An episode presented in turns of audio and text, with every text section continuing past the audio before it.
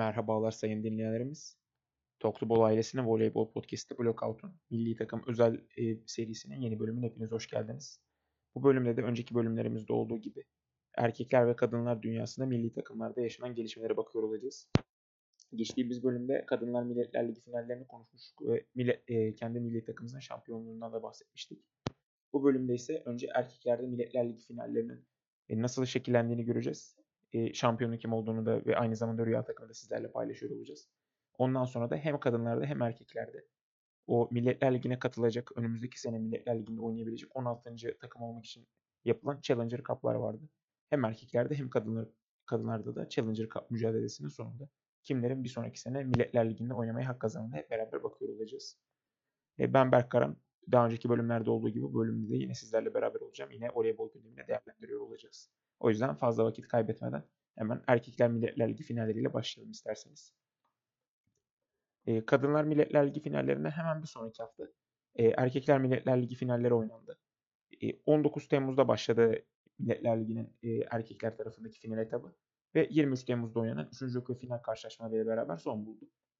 E, bir önceki bölümümüzde açıkçası çeyrek final karşılaşmaların heyecanlı geçeceğine dair e, çok fazla e, ne diyeyim çok fazla umut vaat etmiştim siz dinleyenlerimize. Ama ne yazık ki çoğu maçta öyle olmadı. 3 e, maçta en azından tek taraflı bir performans gördük. E, sadece bir maç e, 4 setten fazla sürdü. O da zaten 5. sete kadar giden Amerika Birleşik Devletleri Fransa mücadelesiydi. O yüzden isterseniz ilk o maçtan başlayalım. E, Amerika Birleşik Devletleri zaten normal sezon etabını da e, çok güçlü bir şekilde bitirmişlerdi ve birinci sıradan e, playoff yapmaya kazanmışlardı. 8. sırada ise e, geçtiğimiz senenin Erkekler Milletler Ligi şampiyonu olan Fransa milli takımı vardı. E, Fransa milli takımında tabii daha önceki bölümlerde bahsettiğimiz gibi hani takımın yıldız isimlerinden olan önümüzdeki sezonda Halkbank forması giyecek olan Erwin Engafet oynayamayacaktı final etabında. Ama şunu da söylemek gerekiyor ki e, Fransa milli takımı hani son haftalarda az kadroyla oynamaya başladı. Ama hızlı bir şekilde uyum yakaladılar diğer ekiplere göre.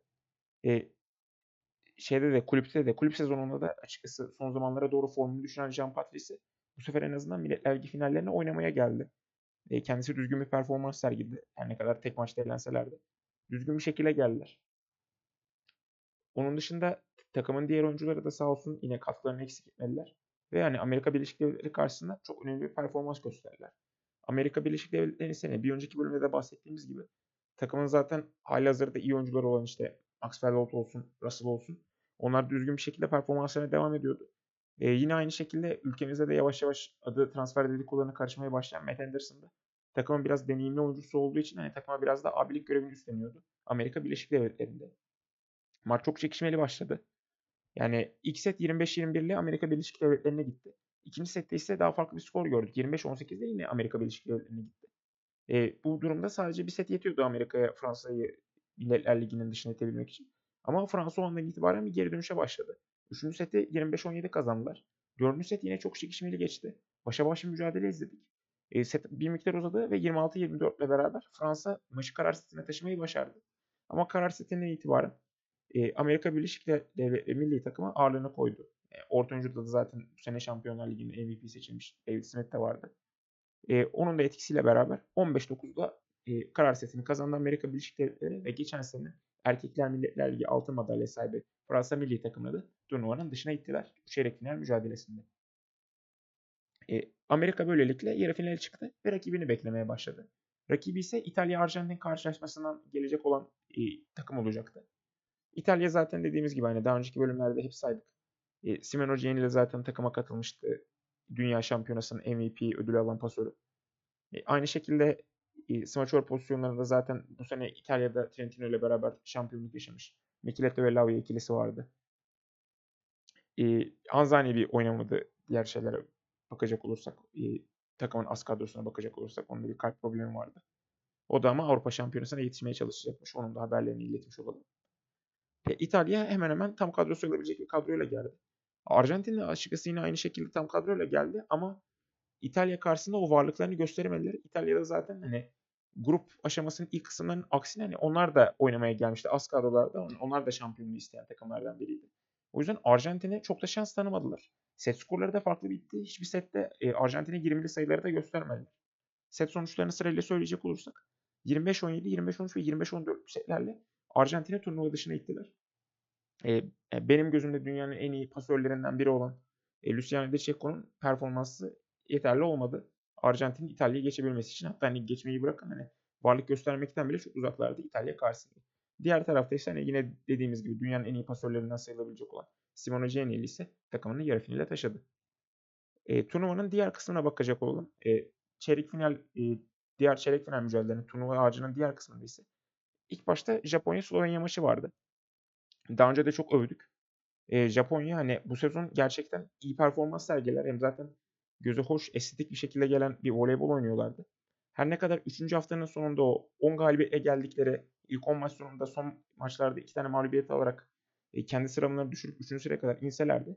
E, Slovenya karşısında oynayacaklardı. E, bu arada özür diliyorum biraz önce bir yanlış yaptım. 3. sıra değil 2. sırada bitirmişti Japonya milli takımı. O yüzden zaten turnuva ağacının diğer kısmındaydı. Japonya Slovenya karşısında hani mutlak galibiyet parolasıyla çıktı. İstediklerini de aldılar. İlk set çekişmeli geçti. Kendilerinden beklenen performansın aksine 26-24 bitti. Ama ikinci sette 25-18, üçüncü sette de 25-22'lik e, skorlarla seti alarak Japonya'da Slovenya karşısında maçı 3-0'la kapamasını bildi. E dediğim gibi yani ben bu maçlarda en azından bir çekişme, en azından bir 4 setlik bir mücadele beklesem de e, hem İtalya karşısında Arjantin e, hem de Japonya karşısında Slovenya e, çok fazla varlık gösteremedi. Japonya da böylelikle kendilerini yarı finale yazdırdılar. Diğer tarafta ise hani büyük bir ihtimalle göze en hoş gelecek olan çeyrek final eşleşmesi vardı. E, Milletler Ligi finallerine ev sahipliği yapan Polonya ile e, turnuvayı normal sezonu 6. sırada bitiren Brezilya çeyrek finalde karşı karşıya geldiler. E, Polonya gerçekten bu arada çok iyi bir kadroyla geldiler. E, bir önceki bölümlerimizde bahsettiğim gibi hani çok dolu bir kadrosu var Polonya'nın. Ve hani diyorduk hani eğer 4 smaçörlerle gelecekse kimi dışarıda bırakacaklar diye. E, öyle bir problem yaşamadılar çünkü final etabına 5 smaçörle geldiler. E, bu smaçörler arasında kimler vardı? E, Perugia'dan da bildiğimiz Wilfredo Leon'la e, Semenyuk ikisi, Kamil Semenyuk ikilisini getirdiler. Diğer tarafta e, Bartosz Betnors'la e, Bartosz Betnors'u getirdiler. Onun dışında Fornel'i getirdiler. Tomasz Fornel'i getirdiler. Ve Alexander Slivka'yı da getirdiler. 5 smaçörle e, kadroya başladılar. E, pasör çaprazı pozisyonunda e, şöyle bir sıkıntıları olmuştu. E, Bartosz Kurek e, sakatlığı nedeniyle forma giyemese de hani takım kadrosu o kadar geniş ki hani e, Kurey'in oynamadığı bir durumda bile Yakup Kaşmarek e, pasör çaprazı pozisyonunda oynuyordu. Zaten o da dünyanın en iyi pasör çaprazlarından biri. O yüzden Polonya bu kadro nedeniyle çok bir sıkıntı yaşamayacak gibiydi. Ama her ne kadar böyle olsa da biz en azından yine yıldızlarla dolu bir Brezilya takımına karşı en azından bir miktar zorlanacaklarını düşünüyorduk. E, set skorları da çok da şey geçmedi. Hani açık ara geçmedi. Polonya ilk seti 26-24 aldı. İkinci seti 25-21 aldılar. Üçüncü sette de yine aynı tarifeden 25-20'lik bir skorla maçı kapamasını bildiler ve Brezilya'yı turnuva dışına ittiler. E, şunu da belirtmek gerekiyor ki e, Polonya seyircisi gerçekten e, en ateşli voleybol seyircilerinden biri. Hatta bence en tepedeki voleybol seyircisi. Zaten e, kendi evlerinde ilk defa e, kendi evlerinde bu Milletler Ligi finallerine ev sahipliği yaptılar. O yüzden hani Polonya milli takımı gerek kadrosuyla gerek taraftarıyla beraber şampiyonluk istiyordu. E, ona inanmış bir takım olarak e, ona inanmış bir oyunla oynadılar en azından. Onlar da yarı finalde Polonya şey Japonya'nın rakibi oldular. Yarı final eşleşmelerine geçecek olursak 22 Temmuz günü Amerika Birleşik Devletleri ile İtalya milli takımı arasında yarı final mücadelesi vardı. Orada da hani güç dengesini görüyor. Benim en azından beklemediğim bir sonuçla Amerika Birleşik Devletleri 3-0'lık rahat bir skorla İtalya'yı geçmeyi başardı. İtalya'nın Arjantin'e uyguladığı tarifeyi Amerika İtalya'ya uyguladı. E, hiçbir sette Amerikalılar İtalyanlara 20'li sayıları göstermediler. Set skorları 25-19, 25-18 ve 25-19 şeklinde bitti. E dediğimiz gibi gerçekten İtalya karşısında hani çok etkili oynadılar. Son dünya şampiyonu İtalya e, Amerika Birleşik Devletleri karşısında ciddi anlamda zorlandı ve turnuvanın dışına itildiler. Bu sonuçla beraber. Amerika Birleşik Devletleri de Milletler Ligi finallerine ismini yazdırdı bu skorla beraber. Diğer tarafta ise Japonya ile Polonya mücadelesi vardı. Normal sezonu ikinci sırada bitiren sadece son haftalarda iki mağlubiyet alan Japonya milli takımı turnuvanın ev sahibi ve ciddi anlamda iyi bir kadroyla gelen Polonya karşısındaydı. Ve Japonya ilk sette 25-19 almayı başardı. E, maçla ilgili şunu da belirtmemiz gerekiyor. E, Junichi bu maç öncesi ilk ısınmaya çıktı ama ısınmaya çıktıktan sonra tribünlere gitti. E, sakatlığı nedeniyle kendisinin oynamayacağı açıklandı. Japonya önemli yıldızlarından birinin eksikliğini hissederken Polonya karşısında ne yapacak diye merak ediyorduk. Ve ben de ilk seti 25-19 kazandıklarını görünce bayağı şaşırdım hani. Bu eksiklikle beraber Polonya'nın 3-0'lık rahat bir skorla maçı alacağını düşünüyordum. Ama öyle olmadı. Japonya bir reaksiyon gösterdi bu sakatlığa ve ilk seti aldı. İkinci sette daha çekişmeli bir oyun izledik. Polonya milli takımı zorlanan aklı olsa ikinci seti almayı başardı 28-26'lık bir skorla. Üçüncü sette yavaş yavaş oyunun Polonya tarafına kaydığını gördük. Smaçörlerinden gerekli katkıyı alan Polonya milli takımı 3. seti 25-19'la 25-17'lik bir skorla aldı. 4. sette de 25-20'lik bir skorla yine Polonya kendi hanesine bu sette yazdırdı. Ve de maçı da 3-1 ile kazanmasını bildi. E, Japonya o kadar uğraşının sonunda e, finallere ulaşamadığı için bir miktar kırılganlık hissediyor ama en azından ellerinde hala bir üçüncülük maçı şansları vardı. Milletler Ligi'nden bir bronz madalya ayrılabilirler. Şimdi zaten o maçı geçeceğiz. E, bu yarı finallerin ardından yarı finallerin kaybeden ekipleri Japonya ile İtalya üçüncülük maçında karşı karşıya geldiler. Üçüncülük maçı gerçek anlamda çok çekişmeli geçti. 5 sete kadar giden bir mücadele izledik. İlk seti Japonya milli takımı 25-18'de almayı başardı. Yine bu, yine bu maçta bahsetmemiz gerekiyor ki Nishida'nın eksikliğiyle oynadı takım. Ona rağmen iyi bir sonuç aldılar kendileri. İkinci sette 25-23 ile aldı Japonya milli takımı ve Milletler Ligi'nde madalya almaya çok yakınlardı. O andan itibaren İtalya milli takımı vitesi arttırdı kendi tarafında. Ve de yani Japonya'nın o madalyaya o kadar kolay ulaşmasını istemiyorlardı.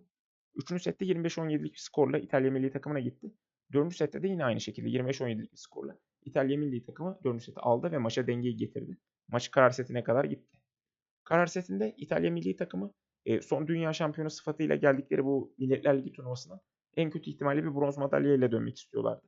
Ama bir miktar motivasyon eksikliği de hissediyorlardı. Yani altınlara en azından altın madalya için oynamış bir takım. Bu nispeten ciddi sayılmayan bir turnuvada bronz madalya için oynamak, oynayacak olması kendilerini bir miktar etkilemiş olmalı. Diğer tarafta ise Japonya milli takımı e, Milletler Ligi'ndeki ilk madalyalarına baktıkları için onlar son sete daha bir şekilde oynadılar İtalya milli takımına göre. Ve de bu motivasyon farkının da belki birazcık etkisiyle beraber 15-9'da Japonya son seti almayı başardı. Ve de bu sene Milletler Ligi'nin bronz madalyalı takımı oldu. Kendilerini bu turnuvadaki üçüncülükleri için de tebrik ediyoruz. E, diğer tarafta ise e, final maçında Polonya ile Amerika Birleşik Devletleri'nin hani erkekler voleybolunun iki tane önemli gücünün e, final müca- mücadelesi vardı. Maç tabii ki de Polonya'da oynandığı için e, Polonya taraftarının büyük etkisini gördük maçta. Polonya milli takımı da zaten daha en başta dediğimiz gibi şampiyona inanmış bir şekilde takımına destek veriyordu. E, milli takım oyuncuları da zaten e, şampiyon olmak için oynuyordu. İlk set çekişmeli geçti. Hatta hani ilk set çekişmeli geçti. İlk sette Polonya milli takımı 25-23'le almayı başardı. İkinci sette ise e, Amerika Birleşik Devletleri bir reaksiyon gösterdi ve 26-24 ile ikinci seti almayı başardı. E, maç 1-1'e geldikten sonra Polonya ile Amerika milli takımının e, yine çekişmeli mücadelesini izledik ama 3. ve 4. sette de e, sette de aynı skorla bitti. Polonya milli takımı 3. sette de 4. sette 25-18'lik skorlarla alarak bu sene Milletler Ligi'nin erkekler tarafında şampiyon ulaşan takım oldu. Bu yüzden Polonya milli takımını tebrik ediyoruz. Amerika Birleşik Devletleri takımı da gerçekten güzel bir performans gösterdiler. Ellerinden gelen en iyi performansı gösterdiler. Gümüş madalyaya döndüler. Onlar da en azından üzülmeyeceklerdir. E, bu Polonya milli takımının aynı zamanda ilk e, Milletler Ligi şampiyonluğu oldu. E, Polonya gibi önemli bir takım için hani bu şu bayağı şaşırtıcı bir istatistik olsa da Polonya erke, Polonya milli takımı gerçekten erkeklerde ilk defa Milletler Ligi şampiyonu oldu. Zaten e, kadınlar tarafında ilk defa madalya almışlardı. Bu sene en azından kendileri açısından da yine Polonya milli takımı ilkleri yaşamayı başardı.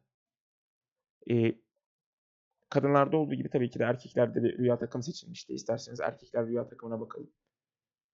E, pasör pozisyonunda Amerika Birleşik Devletleri'nden Michael Christensen vardı. E, smaçör ikilisini ise e, tabii ki de şampiyon takımından seçmek istediler. O 5 tane mükemmel smaçörün olduğu takımda e, en iyi smaçör ödülü Polonya'dan e, Alexander Slivka'ya gitti. E, smaçör ikilisini ise Japonya'da madalyanın getirilmesindeki en büyük kahramanlardan biri olan Yuki Ishikawa aldı. En iyi orta oyuncularda e, gümüş madalya tamamlanan e, Amerika Birleşik Devletleri milli takımı gümüş madalya tamamladıktan sonra bu Milletler Ligi'ni e, bir orta oyuncu ödülü de kendilerine gitmesi bekleniyordu. Şampiyonlar Ligi'nde de en değerli oyuncu seçilen David Smith en iyi orta oyuncu ödüllerinden birine layık görüldü. Diğer tarafta ise Polonya'nın şampiyon takımından seçilecek bir oyuncu bekleniyordu. Orada da Jakub Kochanowski e, en iyi orta oyuncu ödülünün ikincisini aldı. En iyi pasör çaprazı pozisyonunda ise e, bir, biraz önce belirttiğimiz gibi Bartosz Burek'in eksikliğinde tabii ki de Lukasz Kaczmarek vardı. E, Lukasz Kaczmarek'in tabii ki de etkili oyunu en iyi pasör çapraz ödülü almasına da e, bayağı bir katkı sağladı. En iyi libero da yine şampiyon milli takıma gitti. Orada da Pavel Zatorski en iyi libero ödülünü aldı. Hatta hani bunların hepsi yetmedi. Tabii ki de en değerli oyuncu ödülü milli takım hani şampiyon takımdan birine gidecekti. Ve Polonya'da e, kadroya giren 3 isim arasında yani Slivka, Koşanovski ve Zatorski üçlüsü arasından e, en değerli oyuncu ödülü Zatorski'ye gitti. E, bir miktar şaşırtan bir en azından ödül oldu. E, en iyi oyuncu performansı. En iyi oyuncunun, en değerli oyuncunun bir libero verilmesi de bir miktar şaşırttı. Ama en azından e, kadınlar e, Milletler Ligi'ne göre daha dengeli bir ne diyeyim rüya takım kadrosu seçti erkekler tarafında FIVB. Bu rüya takıma seçilen oyuncuları da bir kez daha tebrik edelim. E, Pavel Zatorski'yi de aldığı değişik, şaşırtıcı en değerli oyuncu dolayı da bir kez daha kutlayalım. Evet, Erkekler Milletler Ligi bu şekildeydi. Hem erkekler hem de kadınlar kısmında Milletler Ligi mücadelelerini böyle tamamladık. Ama hani daha önümüzde Avrupa Şampiyonası oynanacak bir turnuvalar daha vardı. Challenger Cup turnuvaları vardı hem erkeklerde hem kadınlarda. Bu Challenger Cup turnuvası e, şöyle gerçekleşiyor. 8 tane takımın turnuva usulü oynadığı bir etkinlik. Bu 8 tane takımın oynadığı turnuvada kazanan takım bir sonraki sene Milletler Ligi'nde oynamaya hak kazanıyor. Bu turnuvada kimler oynuyor peki? Şöyle söyleyebiliriz. Avrupa Altın Ligi'nde mesela şampiyon olan milli takımımızla ikinci sırada bitiren Ukrayna milli takımı buradaki ekipler arasındaydı. Aynı şekilde mesela bir önceki sene bu sene e, Milletler Ligi'nde oynayan Çin milli takımı ne diyeyim o core çekirdek takımlar arasında yer almayan e, Challenger takım olarak adlandırılan en kötü takım olduğu için onlar da bu turnuvada oynayacaklardı zorunluluktan. Onun dışında hani Asya'da Challenge Kupası şampiyonu olan Tayland, Kuzey Amerika tarafından gelen Dominik, e, ev sahibi Katar. Katar da zaten belli bir miktar yatırım yaptı. E, onlar da çeşitli devşirme oyuncularla e, en azından iyi performans sergilemeye çalıştılar. Diğer tarafta ise hani Afrika Federasyonu'ndan Tunus ve aynı şekilde Güney Federasyonu'ndan da en yüksek sıradaki, en yüksek sıralamaya sahip olan Şili milli takımı. Buradaki ekipler arasındaydı. Çeyrek final eşleşmelerine bakacak olursak bu Katar'da gerçekleşen etkinlikte Katar ilk maçta Tayland'ı konuk etti. Ve de 3-0'lık rahat skorla geçmeyi başardılar. Yani her ne kadar e, rahat skorda desem de e, set skorları yine birbirine yakındı. 26-24, 25-23 ve 26-24 çekişmeli setlerle beraber Katar e, Tayland'ı 3 sette turnuva dışına gitmeyi başardı. Burada Katar yarı finaldeki rakibini bekliyordu. Yarı finaldeki rakibi ise Tunus-Şili eşleşmesinden geldi. Şili Tunus'u 3-0'la geçti. Orada da yine çekişmeli set skorları vardı. 25-19, 25-23'lük iki setle beraber Şili de Tunus'u turnuva dışına gitti. Ve de yarı finalde Katar'ın rakibi oldu. Diğer tarafta ise bizim milli takımımızı nasıl ilgilendiren mücadelede Türkiye ile Dominik Cumhuriyeti oynuyordu. Dominik Cumhuriyeti e, maçta ilk setlerde çok fazla varlık göstermedi. İlk seti milli takımımıza karşı 25-20, ikinci seti 25-17 ile kaybettiler. Ama onlar da üçüncü sette bir reaksiyon gösterdiler. Üçüncü setteki reaksiyonları yeterli olmadı. Her ne kadar seti 26-24 ile alsalardı dördüncü seti 25-19'da kaybetmekten kurtulamadı Dominik milli takımı. Ve de onlar da Milletler Ligi e, hayallerine en azından önümüzdeki sene için veda ettiler. Bizim milli takımımız da hala turnuvaya devam ediyordu. Diğer tarafta ise bu Challenger Kupası'nın en önemli eşleşmelerinden, yani en önemli çeyrek eşleşmelerinden biri vardı. Ee, Avrupa Altın Ligi'ni ikinci sırada bitiren, milli takımımıza son maçta zorluk çıkaran, yani 5 sete kadar götüren e, Peruja'dan da tanıdığımız Ole Pilutski'nin takımı olan Ukrayna, Çin karşısındaydı. İçinde zaten bu sene Milletler Ligi'nde oynadığı için belli bir miktar hani hatırı vardı, itibarı vardı takımın. Ukrayna Çin arasındaki mücadelede Ukrayna kazanan taraf oldu. 4 set sonunda. Çin'i 3-1 yenen Ukrayna milli takımı yarı finalde milli takımımızın rakibi oldu. E, aynı zamanda bu sonuçla beraber 2023'te Milletler Ligi'nde oynayan Çin de 2024'te Milletler Ligi'ne veda etti. Bir sonraki sezon onlar da kendi kıtasal şampiyonalarında oynayacaklar. Daha sonra onlar da Milletler Ligi'ne dönmeye çalışacaklar Challenger Cup'la beraber. Yarı final mücadelelerine bakacak olursak ev sahibi Katar Şili'yi yani 3 sette geçti ama yine dediğimiz gibi bir önceki maçlarına bakacak olursak yine rahat geçmedi. Set skorları 25-21, 25-22 ve 27-25 şekilde sonuçlandı. 3 sette geçtiler ve de kendi evlerinde düzenlenen turnuvada isimlerini finale yazdırdılar. Diğer tarafta ise yine merakla beklenen bir maç vardı. Avrupa Altın Ligi e, müsabakasının, yani final müsabakasının bir rövanşı vardı. Yarı final tarafında yine milli takımımız Ukrayna ile oynadı. İki sette de kaybettik açıkçası. 25-18'lik ciddi bir skorla kaybettik. Ama takımımız burada e, bu iki set skorunun üstesinden gelmeyi başardı. İkinci seti 25-23, üçüncü seti ise 25-17 aldılar. E, finale bir set uzaklıktaydık ama orada yine Ukrayna bir reaksiyon gösterdi bizim milli takımıza karşı. Ve de aynı altın e, Avrupa Altın Ligi'nin bu sezonki finalinde olduğu gibi e, dördüncü seti kazanan Ukrayna yine bize bir karar setine götürdü. Karar sete de yine çok çekişmeli geçti. 15-13'lük skorla ama milli takımımız e, adını finale yazdırdı ve de 2024 sezonu için Milletler Ligi hayallerini devam ettirdi. Ukrayna ise burada Milletler Ligi hayallerine veda etti. En azından yine dediğimiz gibi e, Avrupa Altın Ligi finalinin bir benzeri oldu ve milli takımımız Ukrayna'yı 5 setin sonunda geçmesini başardı. Ama yine de Ukrayna'ya da bu başarılı performanslarından dolayı tebrik edelim. Zaten bir sonraki günde tabii kendileri yine bir performans sergilediler. E, Şili ile her ne kadar bir anlam ifade etmesi de üçüncülük maçı oynadılar. Ve Şili'yi 3-0'la geçmeyi başardılar. Challenger kupasında üçüncü bitirdiler. Diğer tarafta ise hani bizim için önemli bir maç vardı. Bir tarafta ev sahibi Katar o yaptığı o kadar yatırımın değiştirdiği oyuncuların ardından e, Milletler Ligi'ne yükselmek istiyordu. Birazcık da paranın etkisiyle kolay bir yoldan ulaşmak istiyordu. Diğer tarafta ise hani son birkaç senedir e, Avrupa Altın Ligi şampiyonluklarıyla olsun, Challenger Cup'ta son aşamalara kadar gelip kaybetmesiyle olsun. En azından Milletler Ligi'ni zorlayan, Milletler Ligi'ne katılmayı hak eden bir milli takımımız vardı. İlk sette çok rahat kazandık. 25-13'lük bir skorla kazandık. Zaten ilk seti izledikten sonra ben kendi içerisinde en azından e, ikinci ve üçüncü sette yine bu şekilde rahat bir oyunda sergi, sergileyip 3-0 alacağımızı düşündüm. E, Ukrayna maçı gibi başa baş mücadele beklemedim. Ama yani takımımız da çok da istikrarlı dengeli bir performans sergilemedi. Hani bazen siyah, bazen beyaz bir şekilde benzetme yapacağım ama ona benzer bir performansımız vardı. Ve de ikinci seti 25-21 kaybettik. Üçüncü sette yine bir reaksiyon gösterdik ve 25-18 ile aldık. Beşinci sete bırakmadan Milletler Ligi'ne ulaşmak istiyorduk ama öyle olmadı ne yazık ki. Dördüncü sette Katar milli takımı 25-22 almayı başardı. Ve de Ukrayna maçında olduğu gibi yine karar setine gittik bir kez daha. E, karar setinde ama hani maç genelinde Efe Bayram'ın smaçörlerimizin Efe Bayram'ın iyi bir performansı vardı. E, final setinde, karar setinde ise e, milli gururumuz, e, İtalya Ligi'nde adımızı, ülkemizi çok iyi bir şekilde temsil eden Adis'in inanılmaz bir performansı vardı. Adis'in iyi performansının da etkisiyle milli takımımız final setine 15-9 kazandı ve bu sene Challenger Kupası'nın şampiyonu oldu. Tabii ki de bu sonuçla beraber de 2024'te e, milli takımımız e, Milletler Ligi'nde oynamaya hak kazandı. Bu son için tabii ki de filenin efelerine tebrik edelim. E, bu yaz gerçekten milli takımımıza iyi geliyor. Önce kadınlarda Milletler Ligi'nde şampiyonluk yaşadık. O kadar denememizden sonra. Aynı şekilde erkeklerde de daha önce kazandığımız Avrupa Altın Ligi'ni bir kez daha kazandık. Bir kez daha Challenger Kupası'na katılmaya kazandık. Ve bu sefer Challenger Kupası'nda şampiyon olacak. E, erkekler tarafında da filenin efelerini e, Milletler Ligi'nde bir sonraki sezon için oynamaya hak kazandırdık diyelim.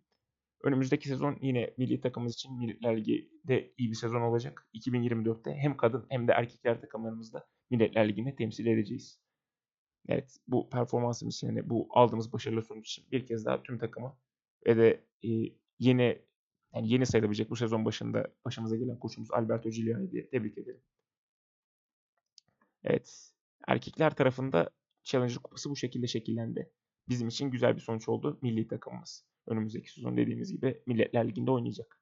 Diğer tarafta ise hani kadınlarda acaba hangi takım e, Challenger Kupası'nda şampiyon ulaşacak ve önümüzdeki sezon Milletler Ligi'nde oynayacak? O da merakla beklenen bir soruydu. E, erkeklerde bu etkinlik e, Katar'da yapılmıştı. Kadınlarda ise bu etkinlik Fransa'nın Laval şehrinde yapıldı. E, turnuva ağacına bakacak olursak ilk çeyrek final tarafında Fransa ile Vietnam oynadı. Fransa'da zaten hani Şampiyonlar Ligi'nde kendi takımlarını, kendi kulüp takımlarını sokarak iyi dereceler elde ediyor. En azından e, yeniden yetişmeye çalışan bir ülke gibi performans gösteriyor. E, Vietnam karşısında çok zorlamadılar. 3 sette 25-20, 25-16 ve 25-17 setlerle doğrudan yarı finale yükseldiler. Diğer tarafta e, kadınlarda bu sezon e, Avrupa Altın Ligi'nde şampiyon olan Ukrayna vardı. E, Ukrayna'nın Hırvatistan karşısında ne yapacağı açıkçası merakla bekleniyordu. E, sonuçta Hırvatistan'da bu sene Milletler Ligi'nde oynamış. E, her ne kadar barınamamış olsa da Milletler Ligi'nde oynamış. Aynı zamanda tanıdık bir isim olan Ferhat Akbaş'ın e, koçluk yaptığı bir takımdı. Ama Ukrayna e, Hırvatistan'a burada direkt çeyrek finalde turnuva dışına gitti. E, Hırvatistan'da açıkçası Ukrayna karşısında çok varlık gösteremedi. İlk iki seti 25-15'lik skorlarla kaybettiler. Üçüncü sette bir reaksiyon gösterdiler. 25-18 alsalardı. Son sette 25-19 bitti ve de Ukrayna e, Avrupa Altın Ligi şampiyonu Ukrayna isimli yarı finale yazdırdı. Fransa'nın rakibi oldu. E, diğer tarafta yani turnuvacının nispeten daha düşük, daha kaliteli bir tarafı vardı. Oradaki iki çeyrek finalde Kolombiya ile Kenya oynadı. Kolombiya-Kenya mücadelesini Kolombiya 3-1 ile kazandı. Diğer tarafta ise Meksika ile İsveç'in eşleşmesi vardı. Oradan İsveç'te tabii hepimizin bildiği dünya ünlü, aynı zamanda ülkemizde de oynamış bir isim olan e, pasör çapası Isabel Hakk'ın takımı İsveç'in ne yapacağını merak ediyorduk. Özellikle Kur'an'ın şanslı tarafına düştükten sonra hani final için yolları zaten açık gözüküyordu. Nitekim öyle de oldu. Meksika karşısında tabii ilk iki sette Isabel Hak bir türlü oyuna giremedi. 25-20 ve 25-19'da kaybetti İsveç ilk sette Meksika karşısında. Ama oradan sonra İsveç bir geri dönüşe imza attı. Üçüncü seti 25-20, dördüncü sette 25-22 ile kazandılar ve maçı karar setine götürdüler. Karar setinde ise tek taraflı bir skor gördük. O tek taraflı skorda zaten 15-5'lik bir şekilde sonuçlandı. Ve de İsveç e, adını yarı finale yazdırdı. E, bu Challenger Kupası'nın bu seneki edisyonunda. Yarı finallerde zaten daha önce bahsettiğimiz gibi ev sahibi ve ciddi yatırımlar yapan Fransa e, Avrupa Altın Ligi şampiyonu Ukrayna'yı konuk ediyordu. Ben açıkçası burada Ukrayna galibiyeti bekliyordum ama Fransa yani gerçekten iyi bir sonuç sergiledi taraftarının da etkisiyle beraber. Ve iki seti hani eze eze 25-10'luk bir skorla aldılar. İkinci ve üçüncü setler nispeten daha çekişmeli olsa da 25-20 ve 25-22'lik skorlarla e, belki de hani bu senenin favorilerinden olup Ukrayna'yı turnuvanın dışına ittiler ve Fransa kendilerine kendi evlerinde oynanan bu şampiyonada finale yazdırdı.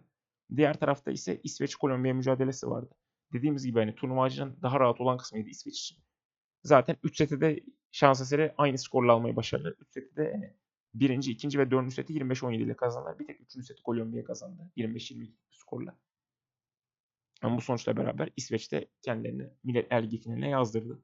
Hani Isabelak için kendi takımını Milletler Ligi'ne taşımaya sadece bir maç kalmıştı. Onun öncesinde yine erkekler tarafında olduğu gibi çok bir anlam ifade etmeyen bir üçüncü maç oynadı Ukrayna ile Kolombiya arasında. Bir sürpriz bir şekilde Kolombiya buradan galibiyetle ayrıldı. Ukrayna belki de yani Avrupa Altın Ligi şampiyonu olsa da daha sonra hem yarı finalde kaybedilmesiyle beraber miktar motivasyonu düşürdü ve de bu maça çok asılmadı diyebiliriz. E, ilk seti Kolombiya 25-23 ile aldı. İkinci seti Ukrayna'nın diş gösterdiğini gördük 25-12'lik skorla. Ama daha sonra 3. ve 4. setlerde 26-24 ve 25-22'lik skorlarla kazanan taraf Kolombiya oldu. Ve de bu seneki Challenger kupasının kadınlar tarafından 3. bitirdiler.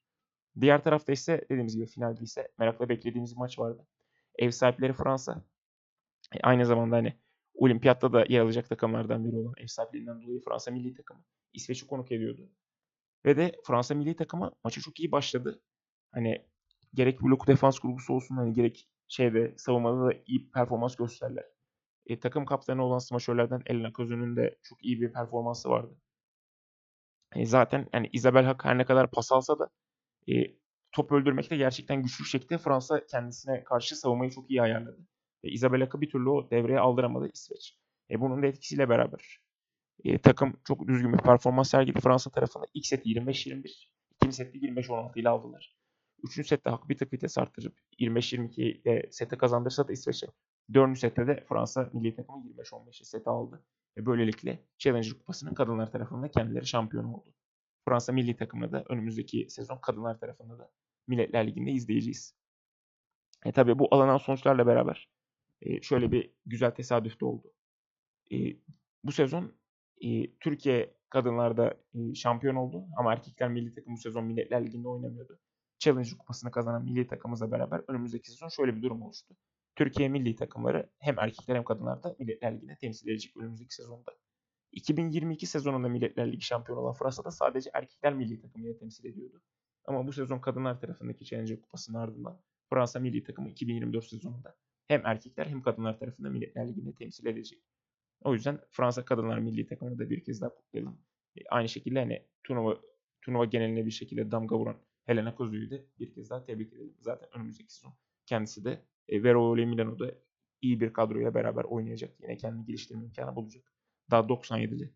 Yani nispeten geç sayılabilecek bir yaşa sahip daha önümüzde birkaç yıl daha var kendisine. Evet. Genel olarak milli takımın e, Milletler Ligi ve Challenger Kupası tarafı bu şekildeydi. Önümüzdeki günlerde de yani 15 gün sonra yaklaşık Avrupa Şampiyonası başlayacak kadınlarda. Büyük bir ihtimalle bir sonraki bölümümüzde de Avrupa Şampiyonası'nda e, grupları değerlendiririz. Bir ön değerlendirme yaparız. Avrupa Şampiyonası öncesi grupları kimler lider bitirecek olası çeyrek final, yarı final ve final eşleşmelerini bir sonraki bölümümüzde hep beraber konuşur. Aynı zamanda turnuvaya kimlerin hangi kadroyla geldi, kimlerin e, turnuva kadrosuna alınmadığı gibi önemli bilgilerle yine karşınızda oluruz diye düşünüyorum. O zaman ben Berk Karan. Bu bölümümüzde de bizi dinlediğiniz, bize eşlik ettiğiniz için sizlere teşekkür ediyorum. Sağlıklı kalın efendim.